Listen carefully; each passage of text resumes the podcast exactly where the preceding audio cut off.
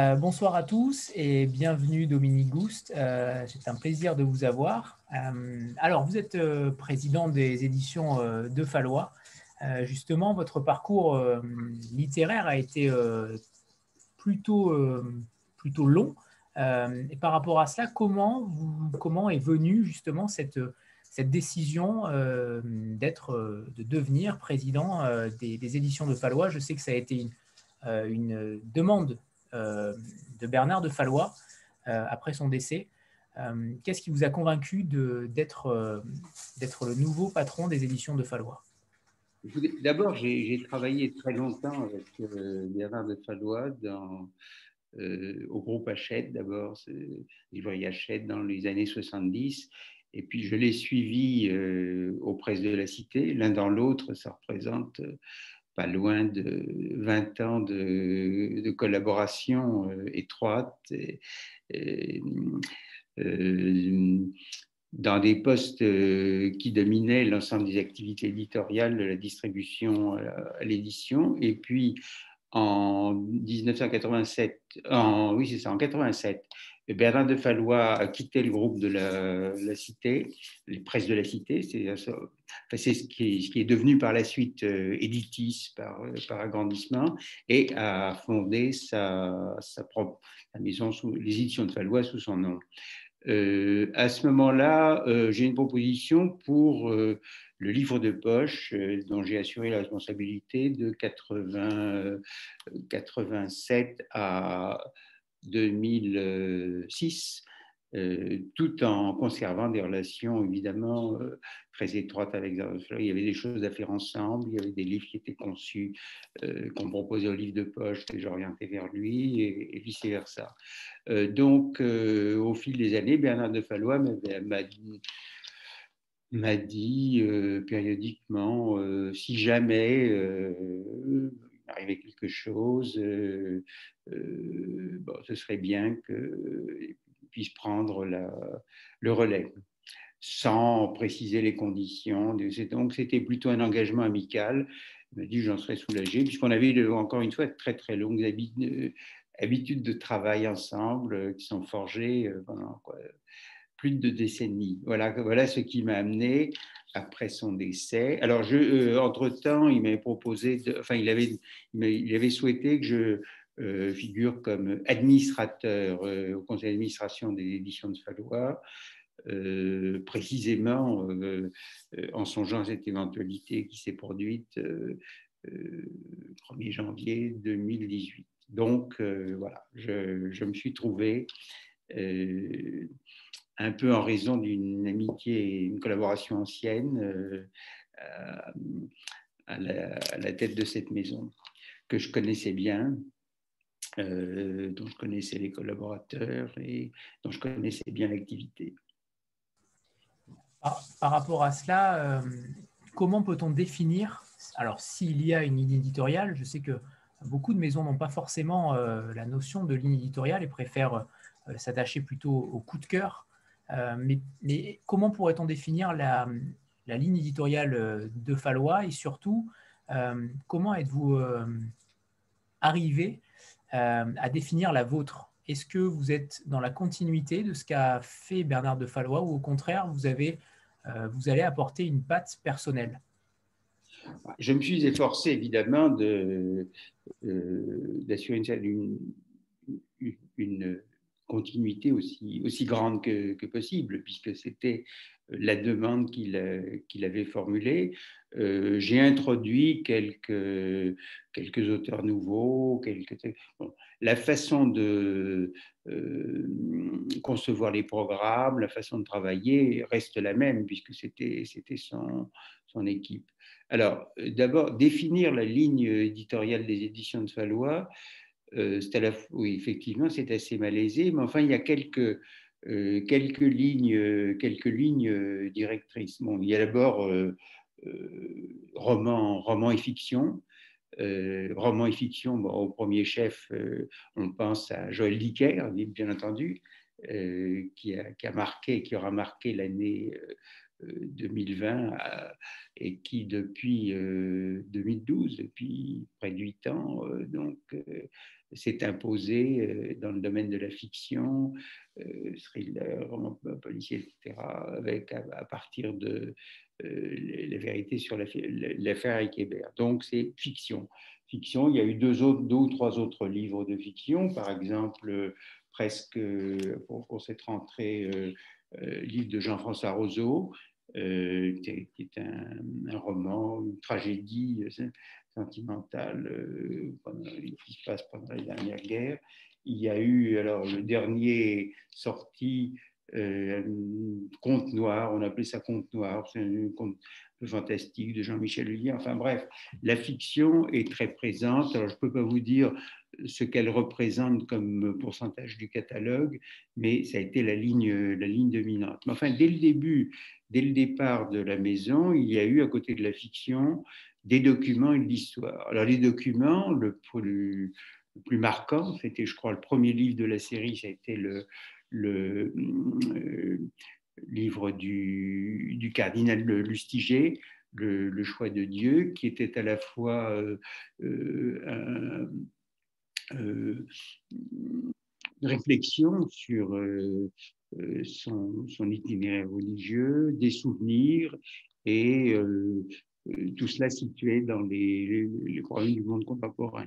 Donc un document vivant, actuel, euh, par une grande personnalité qui était euh, à la fois une personnalité intellectuelle, spirituelle, une grande autorité morale. ça a été un grand succès. Et puis il y a eu en même temps, il y avait la, une série romanesque de François Chambernagor, La Sans Pareil. Donc je crois que ces deux ce, première, les premiers mois de, l'activité ont donné le ton de la maison. Euh, l'histoire aussi euh, occupe une place importante, euh, essentiellement l'histoire moderne et contemporaine.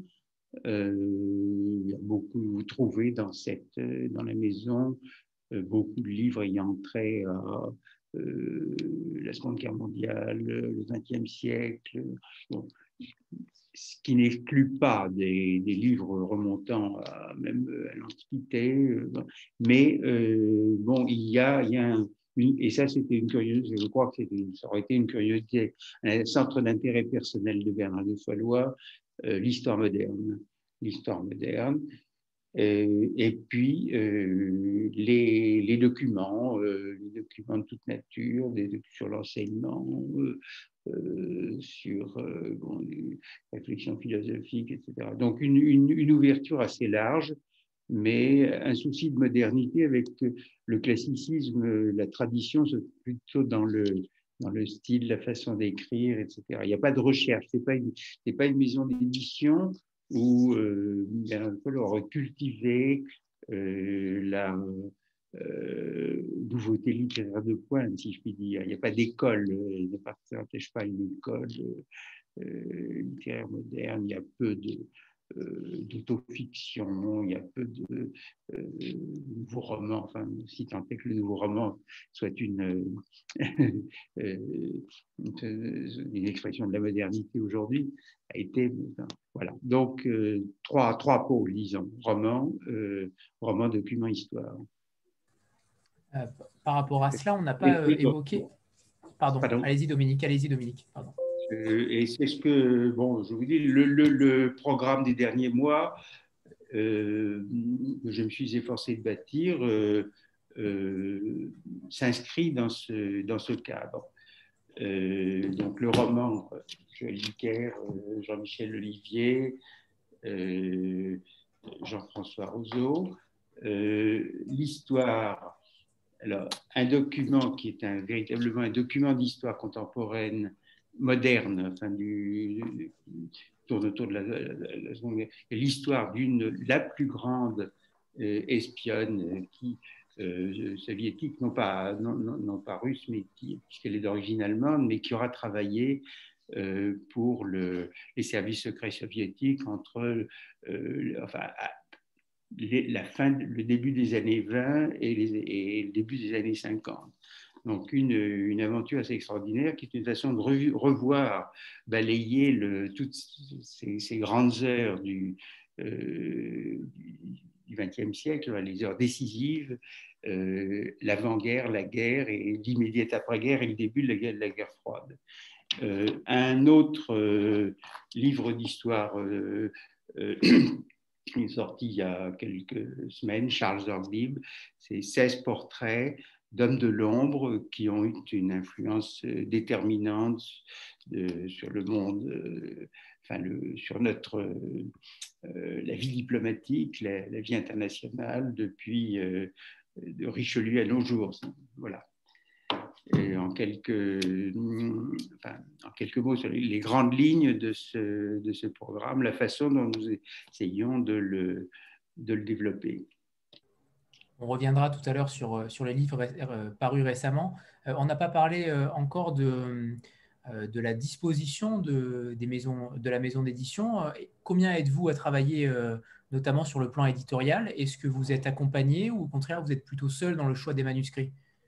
On est en réalité bon, dans l'effectif qui apparaît, l'organigramme de la maison, il y a deux personnes, mais euh, ça c'est une, une autre, un autre trait de la maison. Il y a beaucoup de fonctions, si je puis dire, qui sont des fonctions décentralisées. Il y a énormément de conseillers, euh, bon, Bernard de Fallois faisait appel très largement à ses amis, les consultait, il leur faisait lire les manuscrits. Donc, donnait l'impression d'être effectivement un choix. En définitive, c'est lui qui euh, décidait de publier ou de, euh, refuser, mais auparavant, euh, il, a eu, il, procédait toujours à des consultations nombreuses et, aussi approfondies que possible. Donc, petit effectif, tout petit effectif, ben ça, ça s'explique, si vous voulez, c'est vraiment une donnée, bon, une contrainte économique, je dirais, euh, les éditions de Fallois sont une, maison indépendante, autonome. Elle ne s'appuie pas sur les structures d'un grand groupe ni sur ses, euh, bases financières. Par conséquent, euh, on est obligé de veiller constamment à l'économie. Alors, les, permanents sont peu nombreux, mais il y a, si vous voulez, autour comment dire, euh, des indépendants des, des, satellites, enfin, des, ça peut être des, des lecteurs, des, qui ne font pas partie de l'OGM, mais qui apportent une part active euh, au, programme. Alors, l'autre conséquence de ce petit effectif, encore une fois, c'est que, bon, on ne peut pas faire trop de livres parce que bon, chaque, livre euh, demande beaucoup de travail en amont, pendant, etc. il y a le, suivi commercial, il y a l'exemple, etc. Alors, on peut. Bernard de Follois, j'ai vérifié d'ailleurs le bien fondé de cette euh, réflexion, difficile de faire beaucoup plus de 12 à 15 titres par an. Cette année, on aura publié une quinzaine de titres. Et euh, euh, il est hors de question, par exemple, qu'on envisage de euh, doubler, euh, doubler la production. Les dimensions de la maison imposent les dimensions du programme. Voilà un peu comment on, fonctionne. Donc, une petite équipe, des relais, des collaborations décentralisées qui sont un peu les satellites de la maison, et puis euh, une certaine polyvalence aussi, il faut le dire. Il y a quelqu'un qui fait la fabrication, mais qui peut également intervenir euh, pour la presse, quelqu'un qui suit le commercial, mais qui peut avoir l'occasion, en cas de besoin, euh, s'entretenir avec tel ou tel journaliste, etc. Alors, une toute petite équipe, mais une petite équipe qui est consolidée, si je puis dire, par son réseau de relations immédiat qui s'est euh, constitué au. Alors, je, cette réunion a été mise à niveau par l'animateur. Oui, il faut cliquer sur. Euh, OK. Voilà, OK. Euh, Thibaut, c'est à toi. Voilà. Bonsoir, Auguste. C'est un immense plaisir euh, de pouvoir parler avec vous. C'est juste une simple question qui m'est venue en regardant ma bibliothèque ce soir. comment vous allez appréhender la relation avec Joël Dicker, qui est un de mes auteurs préférés, suite à son décès, en sachant que dans son dernier ouvrage, on apprend qu'il avait quand même une certaine relation avec Monsieur de Fallois. Donc maintenant qu'il est parti, comment vous envisagez la relation avec Monsieur Dicker? Je vous remercie de votre réponse. Écoutez, euh, les relations avec Joël Dicker sont, pour ce qui me concerne, récentes. Euh, j'ai commencé à travailler avec lui pour le, à l'occasion du lancement de son euh, précédent roman, La disparition de Stéphanie Miller, et il m'a fait confiance pour le nouveau manuscrit, L'énigme de la chambre 622. C'est des relations extrêmement simples euh, je pense que s'il a prolongé sa, collaboration, c'est qu'il était, il était satisfait des, résultats.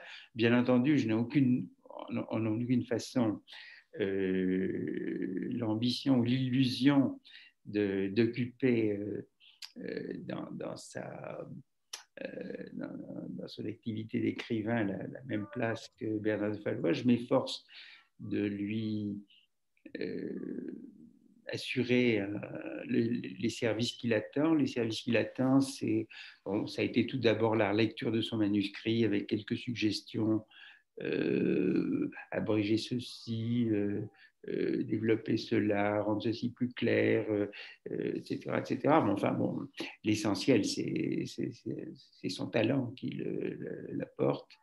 Euh, il y a eu des relations de travail euh, à tous les plans, et puis le, pilotage de commercial. Et, par exemple, question, il s'en était remis à moi de la, date de sortie. Vous savez que c'était dans une, conjoncture tout à fait particulière. Son livre devait sortir au, au mois de mars et patatras. Euh, euh, on apprend qu'on a détiré 400 000 exemplaires, on apprend qu'ils resteront dans les, que ces 400 000 exemplaires ne seront pas mis en vente pour cause de, confinement et qu'il faudra attendre je ne sais combien de, de semaines. Donc, euh, bah, il s'en est remis à moi du, du, choix de la date dès qu'on a pu le sortir. Et euh, bon, il y avait un débat à l'époque. Est-ce que c'est prudent de sortir le livre euh, fin mai alors que bon, une grande partie des clients, euh, parmi les plus importants, étaient encore fermés Est-ce qu'il vaut mieux pas attendre le mois de septembre? On, en a parlé. Je lui ai expliqué pourquoi je J'étais partisan de sortir fin mai, il était tout à fait de cet avis. Ça s'est bien passé. Enfin, voilà le type de relations, que nous avons. Mais euh, bon, c'est Bernard de Fallois qui a lancé sa carrière, qui euh, a fait le premier, euh, premier grand succès avec Harry Kébert, évidemment.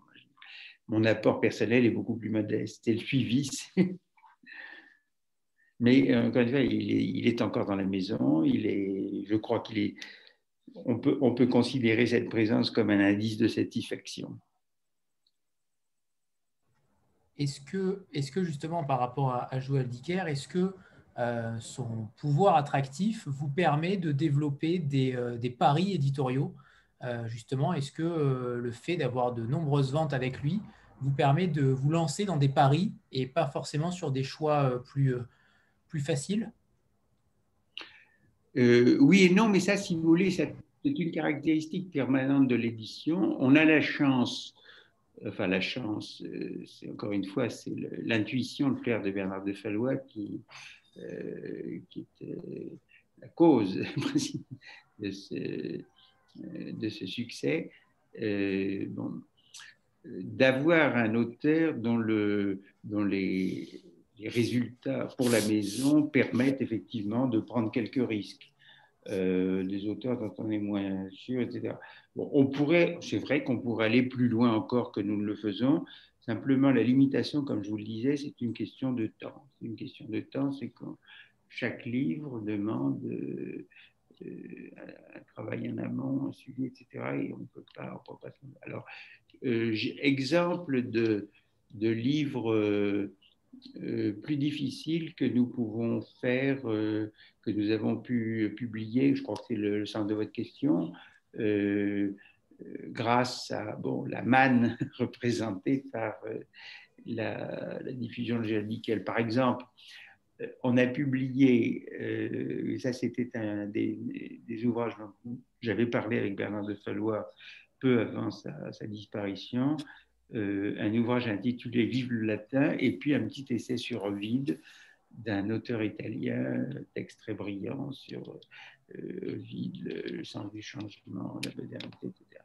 C'était des ouvrages qui n'étaient pas promis, on ne se faisait pas d'illusions sur les perspectives commerciales, euh, mais on savait que euh, on pouvait se permettre cette, cette euh, tentative dans une direction qui n'était pas du tout celle du grand public. le livre de le, roman de, Jean-Michel Olivier, qui est au fond un conte fantastique à la matière du, de Stevenson, un peu, enfin, les grands auteurs fantastiques du XIXe siècle. Euh, là aussi, un, on s'est senti encouragé parce qu'on se dit bon, mais il faut, euh, euh, il faut tenter autre chose. c'est inattendu. c'est, il y a une part d'incertitude dans le. Et puis, au fond, même si les résultats de vente sont un peu décevants, c'est les conséquences sont, limitées. Euh, donc c'est vrai que Joël Dicker a permis euh, à la maison de, disons, de travailler plus sereinement. Par, rapport au travail éditorial, euh, vous avez dit tout à l'heure que vous n'étiez que deux. justement, est-ce que est-ce vous, Dominique, qui, qui faites tout le travail éditorial euh, est-ce que vous recevez énormément de manuscrits? Comment se fait le choix euh, À quelles émotions particulières euh, vous cédez en réalité? À Écoutez, la part des... Oui, les manuscrits qu'on reçoit sont... On reçoit environ, je dirais pas, enfin, un, deux, trois, ou plusieurs manuscrits par semaine plusieurs manuscrits par semaine. Euh, très vite, bon, on fait un premier tri, euh, souvent des textes qui sont qui sont pas véritablement en état d'achèvement, euh, sur lesquels il y aurait un énorme travail de l'idée de départ est intéressante, mais l'expression laisse à désirer, et où le, le, le travail serait, disons, incertain, peut-être peut-être un peu vain. Voilà, donc il y a un premier tri. Euh, on reçoit un manuscrit, on lit 50, 100, 150 pages. Euh, on se dit, bon, bah, il y a un peu quelque chose, mais euh, ça passera pas. Ou bien c'est tellement loin de ce qu'on peut faire lire. Bon, alors, on choisit le critère de choix, vous savez, c'est très simple.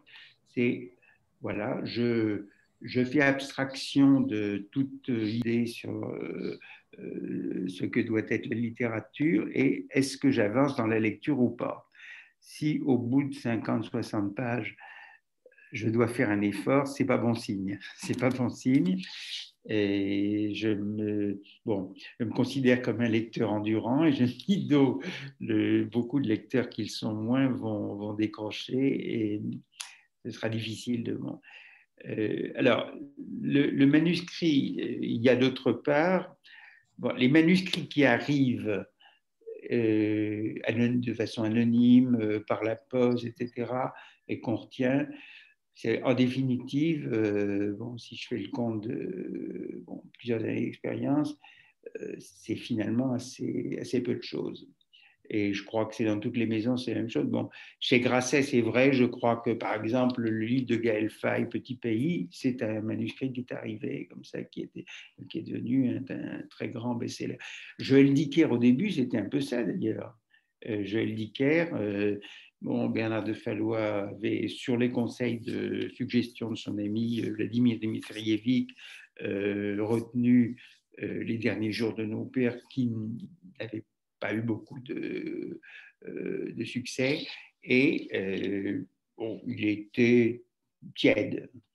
Et puis est arrivé Harry Kéber et il a été immédiatement emballé. Donc, vous voyez, les, manuscrits qui arrivent, oui, c'est vrai, ça existe, et parfois il y a des miracles. Euh, des miracles comme euh, celui euh, d'Harry Kéber, bon, dans l'histoire de la maison, je ne sais pas s'il y en a eu deux. Enfin, et en revanche, alors, il y a les auteurs réguliers, les auteurs qui ont euh, entretenu des, avec lesquels on est arrivé à entretenir des, liens de fidélité, dont on sait ce qu'on peut attendre. Euh, c'est un petit peu le cas de euh, Jean-François Rousseau, un jeune, bon, jeune romancier qui est arrivé par un, non pas par la poste de façon anonyme, mais recommandé par un ami de Bernard de Fallois. et on publie son deuxième roman ou le troisième roman. Euh, Charles Orby, bon, c'est un, écrivain, euh, c'est un historien euh, qui a maintenant une œuvre importante derrière lui. Alors, autre, autre cas de figure qui tient un peu du hasard, c'est ce, livre-là dont je vous parlais tout à l'heure, cette histoire assez extraordinaire d'une, espionne qui a, eu un rôle considérable dans le monde soviétique et qui a notamment, euh, dans la deuxième étape de, sa carrière, lorsqu'elle s'est retrouvée en Angleterre, a servi de, euh, à transférer les, les, secrets atomiques américains au moment où le projet Manhattan euh, conduisait à s'orienter vers la, bombe, la découverte de la bombe sur le, bureau de Saline.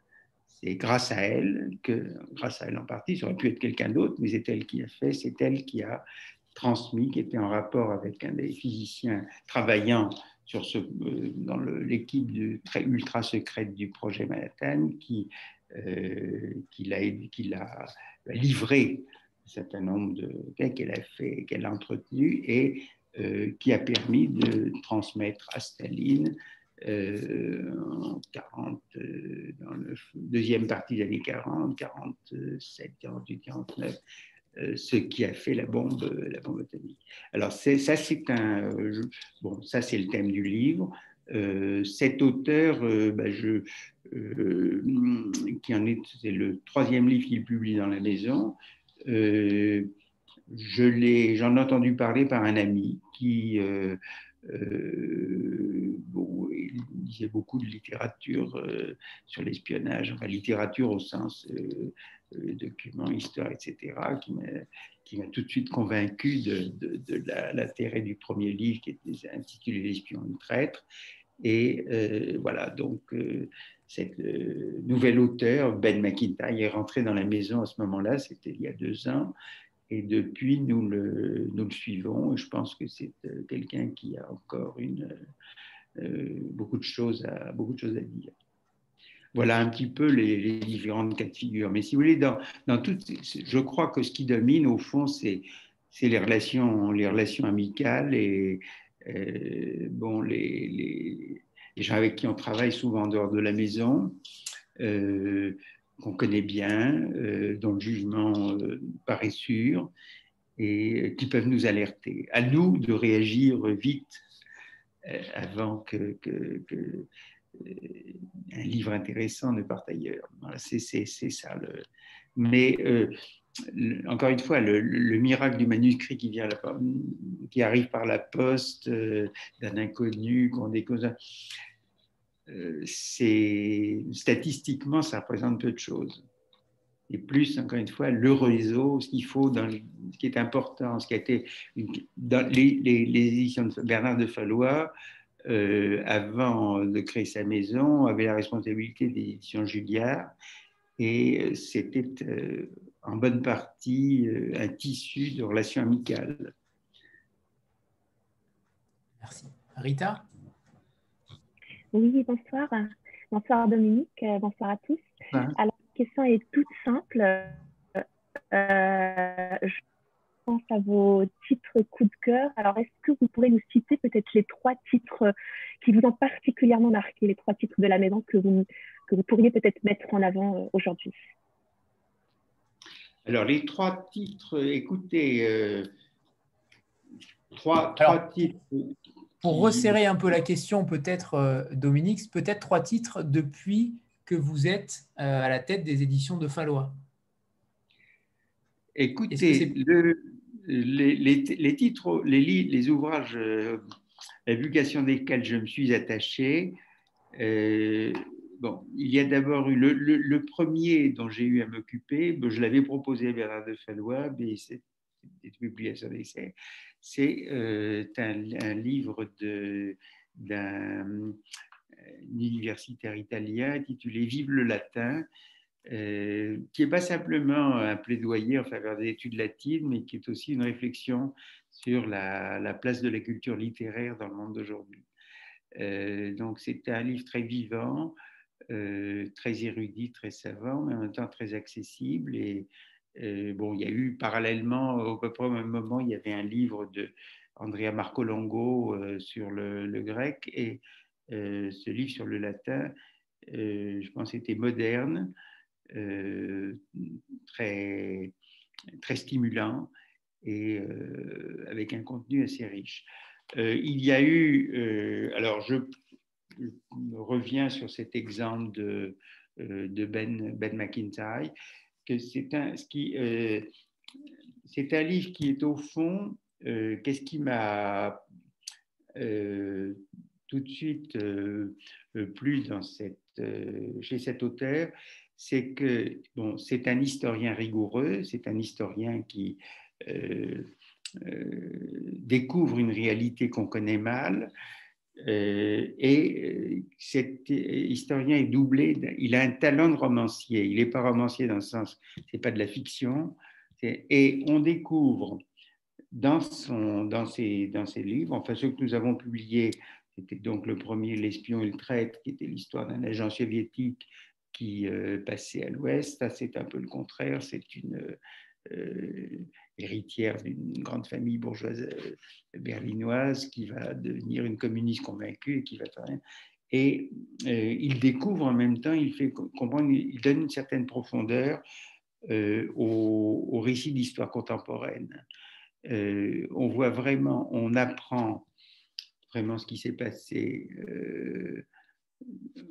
sous la surface et il y a à la fois un portrait, un portrait extrêmement vivant, euh, précis, euh, hein, et une aventure et une profondeur de champ historique euh, qui, est, je pense, qui, alimente, qui peut alimenter la réflexion sur, au fond, ce qui s'est vraiment passé au XXe siècle. Là, c'est l'histoire de toute une partie de la classe euh, bourgeoise qui a rallié le camp communiste, qui l'a servi avec conviction, etc.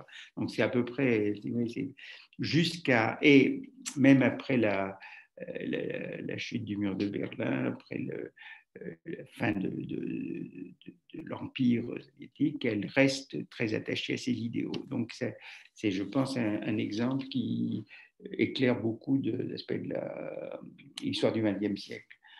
Euh, bon, Joël Dicker, je, n'y reviendrai pas. la particularité de ses livres, c'est que bon, il a une place particulière dans l'histoire de la maison, puisque euh, le récit est euh, entremêlé de réminiscences, de souvenirs, de pages de souvenirs de son, ses relations avec Bernard de Fallois, la façon dont il a réorienté son existence, etc. Alors, il y, a la, il y a à la fois l'intrigue romanesque et puis, euh, au fond, un hommage au fondateur de la maison. Donc, c'est un livre dans lequel on, a une direction particulière.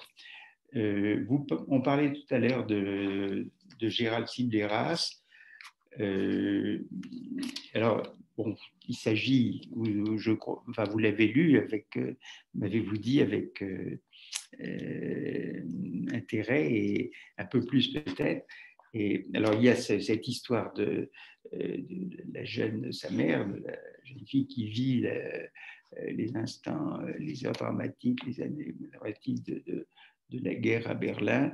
Et puis, il y a presque, dans la deuxième partie du livre, il y a quelque chose qui est presque euh, plus, euh, plus émouvant encore, et surtout quand euh, les gens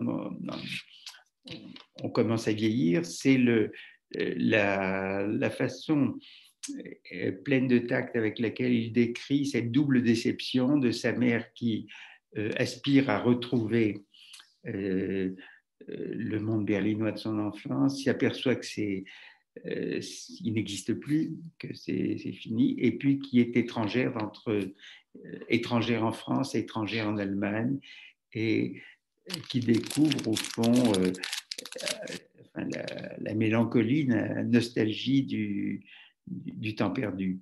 Et il le fait avec beaucoup de sobriété, alors, on a l'impression qu'il passe en vitesse sur ces années françaises, et en réalité, c'est ça, je crois. Enfin, moi, c'est comme ça que je l'ai ressenti, euh, qui donne son, son originalité au livre, parce que, bon, les récits de guerre de Berlin sous les bombes, euh, on a déjà lu ça euh, autre part, mais la, perspective qu'il a adoptée, personnellement, m'avait beaucoup, euh, beaucoup intéressé.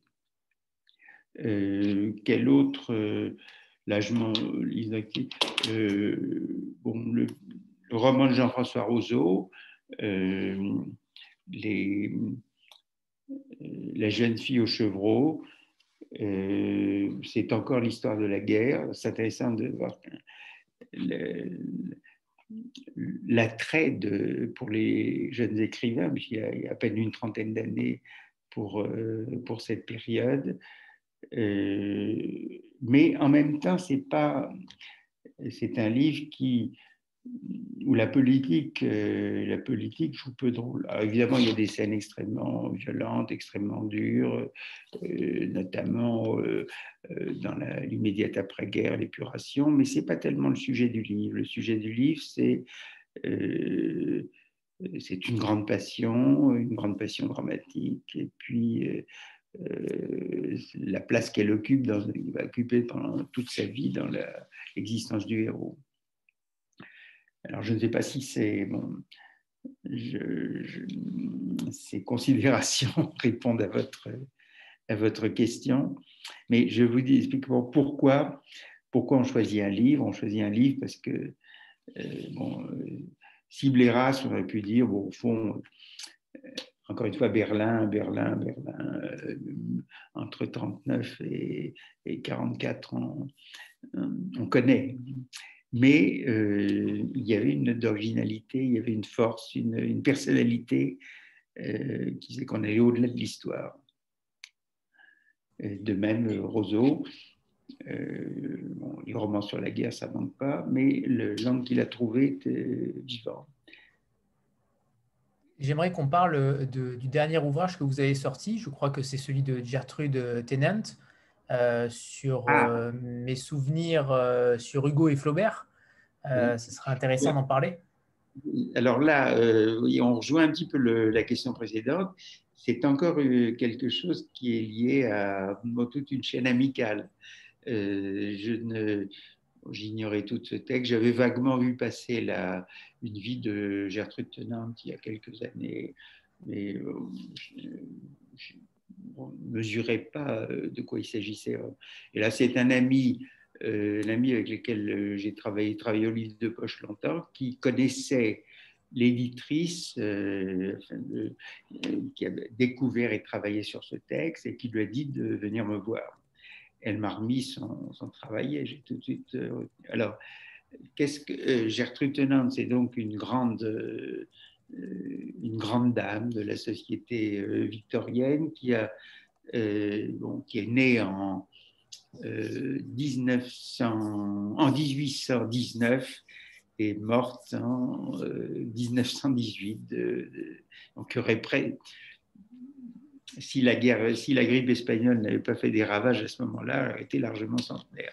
Enfin, elle a couvert toute cette époque Et elle, a, elle a rencontré, âgée de, lorsqu'elle avait une vingtaine d'années, son père, son père vivait à, avait quitté l'Angleterre, vivait à Paris, et euh, la famille séjournait, villégiaturait sur la côte normande, dans une petite station qui n'était pas du tout une station à l'époque, c'était un petit village de pêcheurs, c'est appelé Trouville.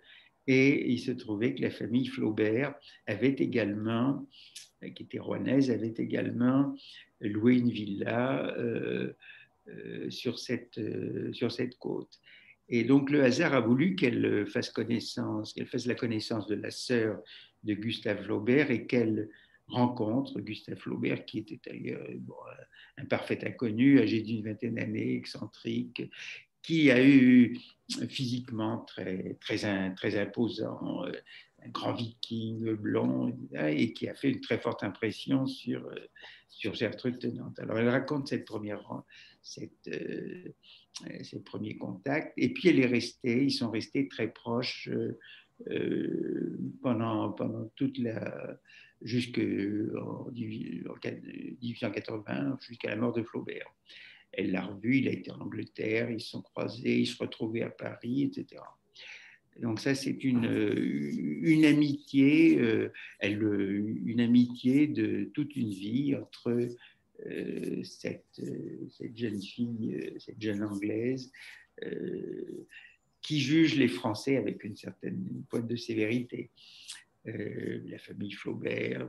Et puis, l'autre grande rencontre, ça a été Victor Hugo.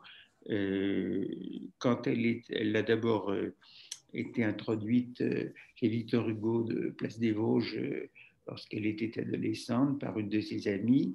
Bon, déjà en pleine gloire. C'était après la, bataille d'Ornanie, c'était le début de la grande époque du romantisme.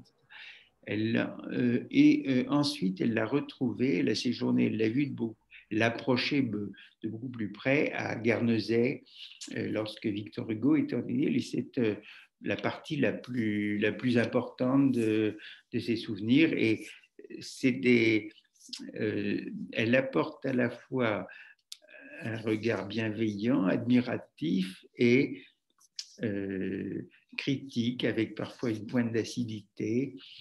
Et elle a l'art du portrait. L'art du portrait, sans chercher, non, c'est pas Saint-Simon, hein, mais euh, elle, rend les scènes vivantes, elle décrit la petite société euh, pleine d'admiration. les, traits parfois un peu excentriques et des, de, d'Hugo.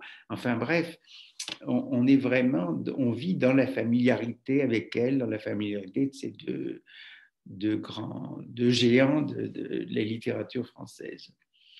Euh, alors c'est une édition à laquelle il a fallu donner un caractère un petit peu érudit parce que euh, bon, il y a beaucoup de, euh, de, faits, de dates, de références, d'allusions qui ne sont pas nécessairement connues de eux. Parfois, il faut corriger parce que c'est un texte qu'elle avait écrit euh, sans souci de publication à l'intention de ses petits-enfants et qu'on a découvert tout récemment, qui, qui dormait dans, dans une malle euh, au fond d'un grenier, dans une euh, maison de, province.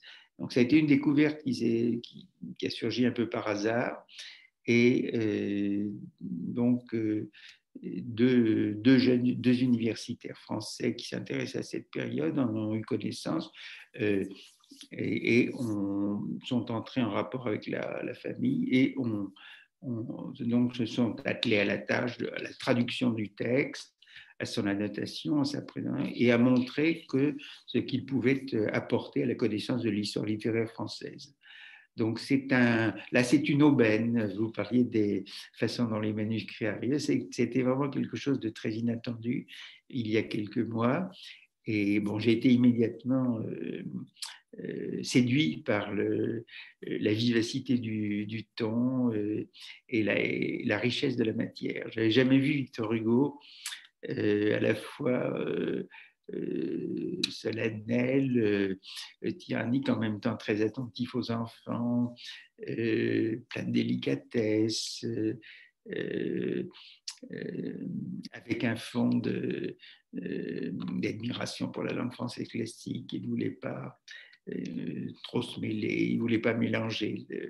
il avait à côté presque institution académique, il ne fallait pas mélanger le français et l'anglais, il tenait l'anglais à distance. Enfin bref, euh, beaucoup de petits détails, beaucoup de petits détails, mais qu'on n'a pas trop de mal à insérer dans ce qu'on sait déjà et qui ne répètent pas du tout. Euh, je ne crois pas qu'il y ait une biographie de Victor Hugo où on trouve tout ce qu'on trouve dans le, les mémoires de Gertrude Tennant. Merci, merci Dominique. Euh, est-ce qu'on peut peut-être parler des ouvrages qui, qui vont paraître prochainement? Je, sais, je pense qu'en décembre, il n'y a rien. Euh, non, euh, écoutez, pour le moment, on est dans une période un petit peu difficile euh, qui tient, bon, tout simplement, il faut le dire, à la l'incertitude où on est. c'est une période très difficile dans le sens que les livres dont je vous ai, parlé sont arrivés à un moment où les libraires ont... Alors, les libraires réouvrent, mais euh, c'est une période très dure de fermeture et pour le moment, on évite euh, d'annoncer, de, lancer de nouveaux programmes euh, tant que l'horizon n'est pas un peu dégagé, tant qu'on n'a pas des perspectives. Parce que moi, c'est mon, analyse personnelle. Mettez-vous à la place de l'éditeur qui on dit, bon ben voilà, vous aviez prévu de mettre 3, 4, 5 000 exemplaires en place dans les librairies de tel ou tel bouquin, ben, la moitié des librairies sont, sont fermées. Donc c'est très difficile. Alors du coup, ben, les, les, les, les, projets pour le moment sont un peu gelés.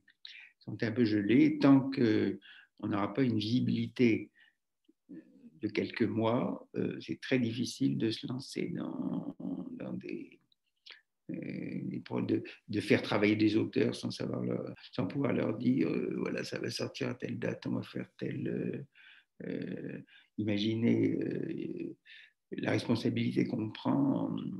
Voilà. Donc pour le moment, c'est une période d'hibernation et de, et de sommeil. Je suis désolé de vous faire une réponse aussi décevante, mais là, il y a vraiment un cas de force majeure.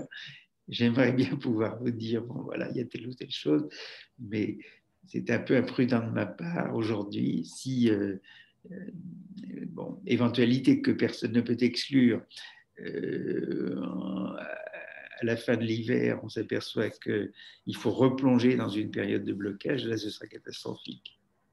Donc, ça veut dire que pour l'instant, pas de, pas de rentrée littéraire? Pour le moment, il n'y a rien de nouveau. Enfin, pour le moment, on s'en tient au programme et on va passer une, une période, probablement de plusieurs mois, sans lancer de, sans lancer de nouveautés. Sans lancer de nouveautés, parce que l'expérience dont on n'est pas d'ailleurs tout à fait sorti, euh, est, quand même assez rude.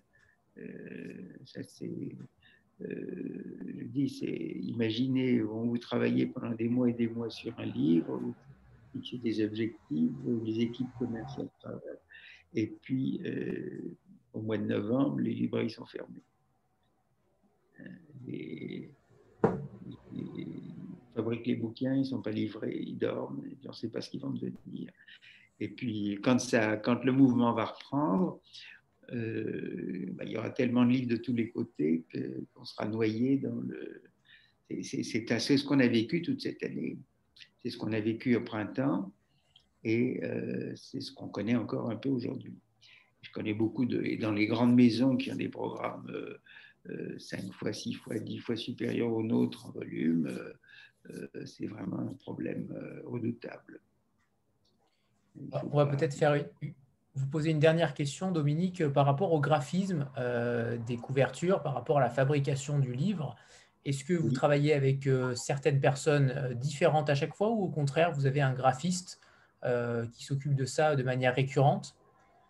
Oui, oui, oui. Enfin, il y a un, il y a un, maquettiste euh, qui, s'appelle Victor Burton, qui, dont la particularité d'être installé au Brésil, et qui est un, maquettiste de, de grand talent, qui fait en même temps de la recherche iconographique, qui est très souple. Et aujourd'hui, avec les moyens modernes de communication, on peut travailler comme si euh, nous étions avec lui dans le même bureau.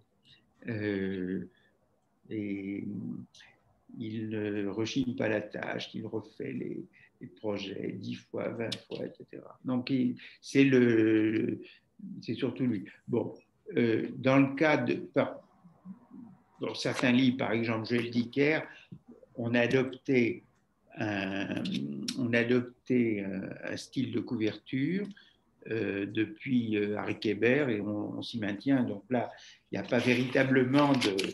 Euh, bon, Victor Burton intervient, mais beaucoup plus légèrement, parce qu'on on reste dans le même cadre. Il faut que les gens reconnaissent.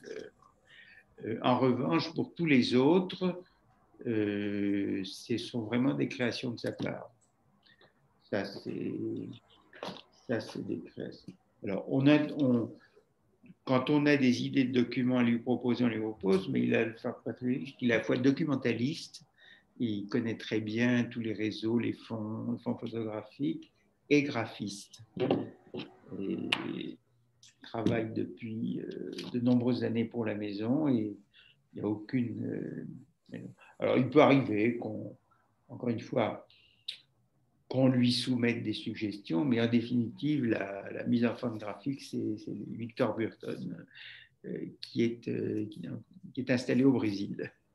Très bien. Et, concernant la traduction, euh, Dominique, je sais que beaucoup de maisons d'édition sont de plus en plus réticentes à faire de la traduction, car cela, évidemment, coûte cher, forcément. quel est votre, votre avis là-dessus Ben McIntyre est, fait partie de cette traduction, j'imagine? Euh, est-ce que cela va, se, va continuer? Est-ce que c'est un, choix de votre part de peut-être de perpétuer cette, cette, littérature étrangère ou au contraire Ah oui, bien sûr. Dans la mesure du possible, oui, on a des, plusieurs. Euh, euh, bah, de Ben McIntyre, Jean Sonia, c'est des traductions. On a publié il y a l'année dernière euh, un roman allemand, intitulé Marx dans le jardin Darwin, qui était, la traduction a été confiée à Bernard Lottolari, qui est un des, grands traducteurs d'allemand. Euh, et c'est non, quand le texte nous paraît avoir la peine, on fait l'effort. Effectivement, ça complique un peu l'équation économique, mais enfin, bon, euh, par moment, on fait abstraction de ces, considérations. Euh, euh, non, simplement le, la recherche, disons que on n'a pas encore, on ne dispose pas vraiment d'un réseau. Bon, pour les traductions, au fond, il faut des, scouts un peu dans tous les pays, quoi. là encore, c'est un peu le, hasard qui fait qu'on nous signale tel livre. Euh, quand c'est une, langue dans laquelle on peut lire, euh, euh, qu'on peut lire facilement, on répond très vite. Mais non, non, au contraire, bah, vous savez, la maison a, il y a eu beaucoup d'auteurs étrangers été publiés, Rose etc., etc. Enfin, été publié par les éditions de Fallois. Il y, avait la, il y a eu la grande époque où l'association avec, euh, entre Bernard de Fallois et, Vladimir Dmitrievic, où il y avait énormément de littérature étrangère. Mais bon, pour le moment, euh, je, dois, je, dois, avouer que je n'ai pas retrouvé l'équivalent. Alors Dominique, on, a pour habitude de faire une petite photo de groupe euh, avant de nous quitter. Euh, donc voilà, je vais la faire euh, de suite. Préparez-vous. 3, 2, 1.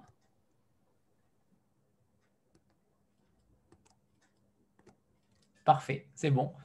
Euh, écoutez, Dominique, c'était un plaisir de vous avoir rencontré. merci, merci pour, pour ce temps qui nous est consacré. Euh, écoutez, on va, on va continuer à parler de vous et de vos ouvrages, et notamment de, Gérald Sibleras, que j'ai beaucoup apprécié. Euh, donc merci Dominique, euh, et, merci à Gisèle qui a, qui a permis cela également. Et je dirais mes amitiés à, votre, à ceux qui vous entourent. Ce sera fait. Au revoir Dominique, merci beaucoup.